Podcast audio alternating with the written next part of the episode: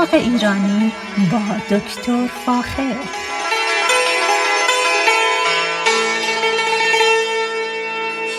سلام من دکتر فاخر البودویرج هستم تهیه کننده و مجری برنامه باغ ایرانی. صدای من را از رادیو بامداد که در شهر زیبای ساکرامنتو هست میشنوید. امروز خیلی دوست دارم یک در مورد یک گلی باتون صحبت بکنم که تقریبا حدود سه ساله که من باش تجربیاتی دارم و خوشبختانه باعث شده که باغ ما رو رنگین بکنه. این گل به اسم کالانکوه یا کلانچو معروف است. تکرار می‌کنم. کالانچو یا کالانکوه اسپلش هست K L K A L A N C H O E. اسم فارسی برای این در حقیقت گل نداریم اما یکی از گلهای بسیار زیبایی هست رنگارنگ پرپشت و بسیار رنگهای فلورسنت که می‌تونه زیبایی خاصی به باغتون بده. خوشبختانه گل کالانچو یا کالانکوه در جنوب کالیفرنیا و در شمال کالیفرنیا رشد خیلی خوبی رو نشون داده. عزیزانی رو دارم که در جنوب کالیفرنیا این گل رو دارن و ما در شمال کالیفرنیا این گل رو داریم و خوشبختانه در دو منطقه رشد بسیار خوبی دارن. کالانچو در حقیقت بومی ماداگاسکار هست. و به خصوص بومی مناطق بسیار گرم آفریقا.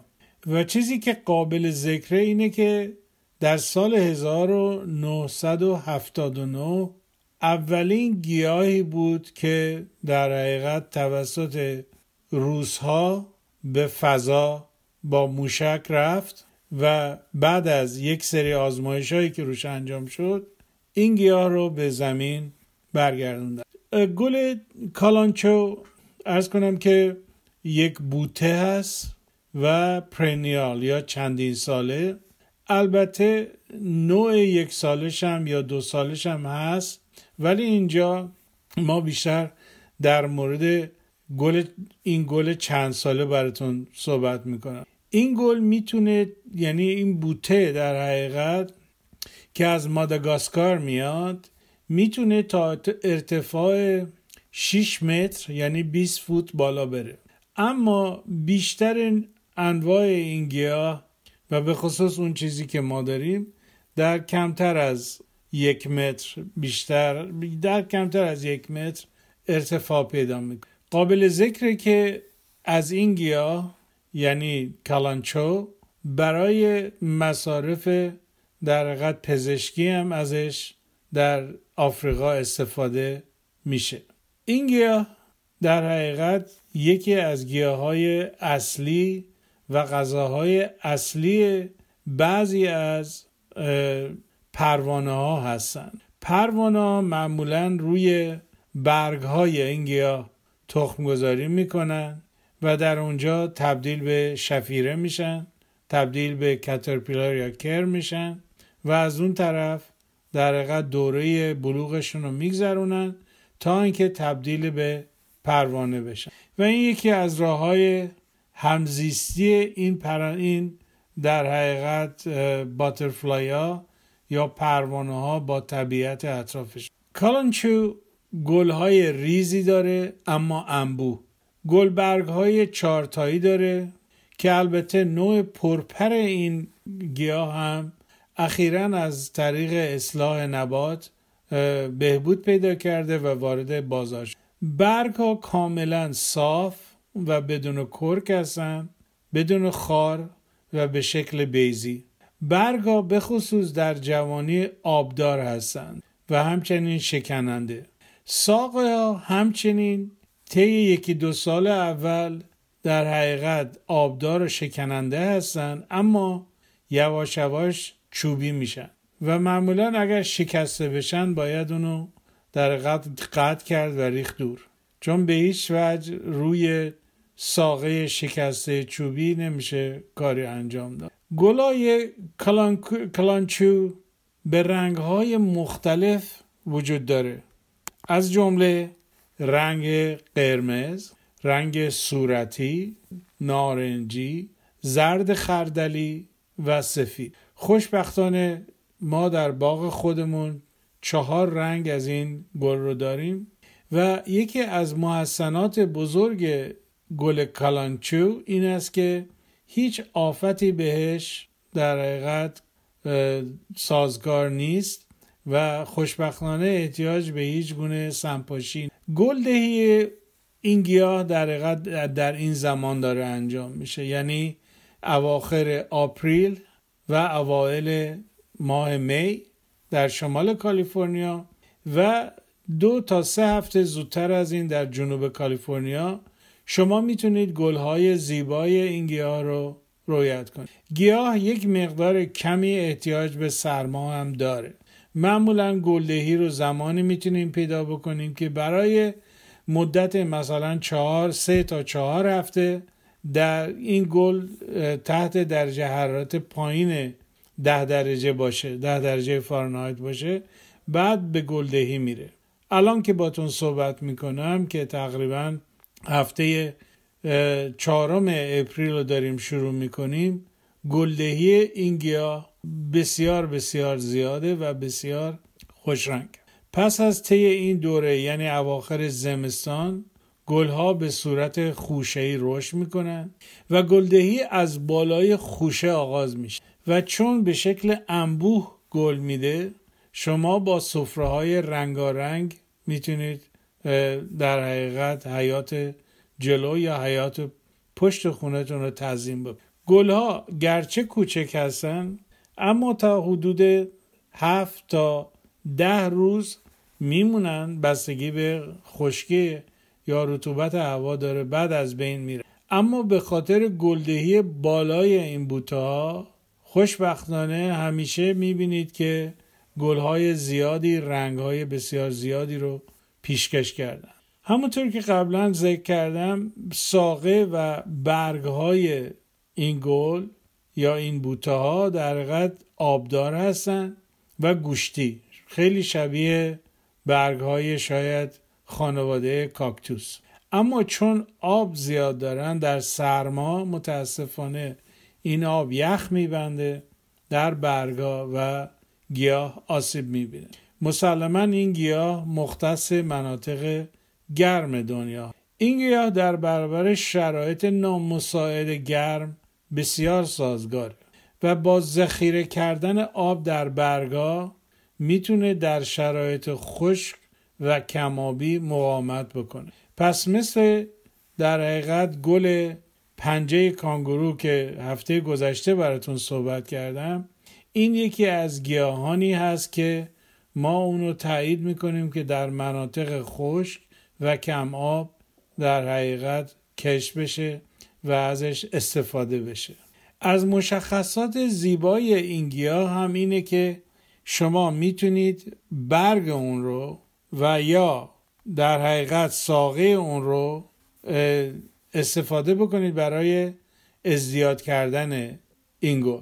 یعنی اینکه می‌تونید برگش رو و یا یک ساقه کوچیکش رو در, در خاک بکنید در خاک گلدان بکارید و پس از مدتی ریشه می‌زنه و می‌تونید اینو ازدیاد کنید. پس شما با خرید یک بوته می‌تونید حداقل ده بوته دیگه به وجود بیارید و خونتون رو در حقیقت با این, این گل رنگارنگ بکن. پس قلمه برگ و همچنین قلمه ساقه هر دو می‌تونن مورد استفاده قرار بگیرن و خوشبختانه ما این کار رو داریم می‌کنیم و بسیارم موفقیت آمیزه. یکی از چیزهای جالب این گیاه در این است که حتی در شرایط رطوبت پایین هم در حقیقت ریشه های هوایی کوچیک این گل تولید می‌کنه که می‌توانیم در, در برای تکثیر از اون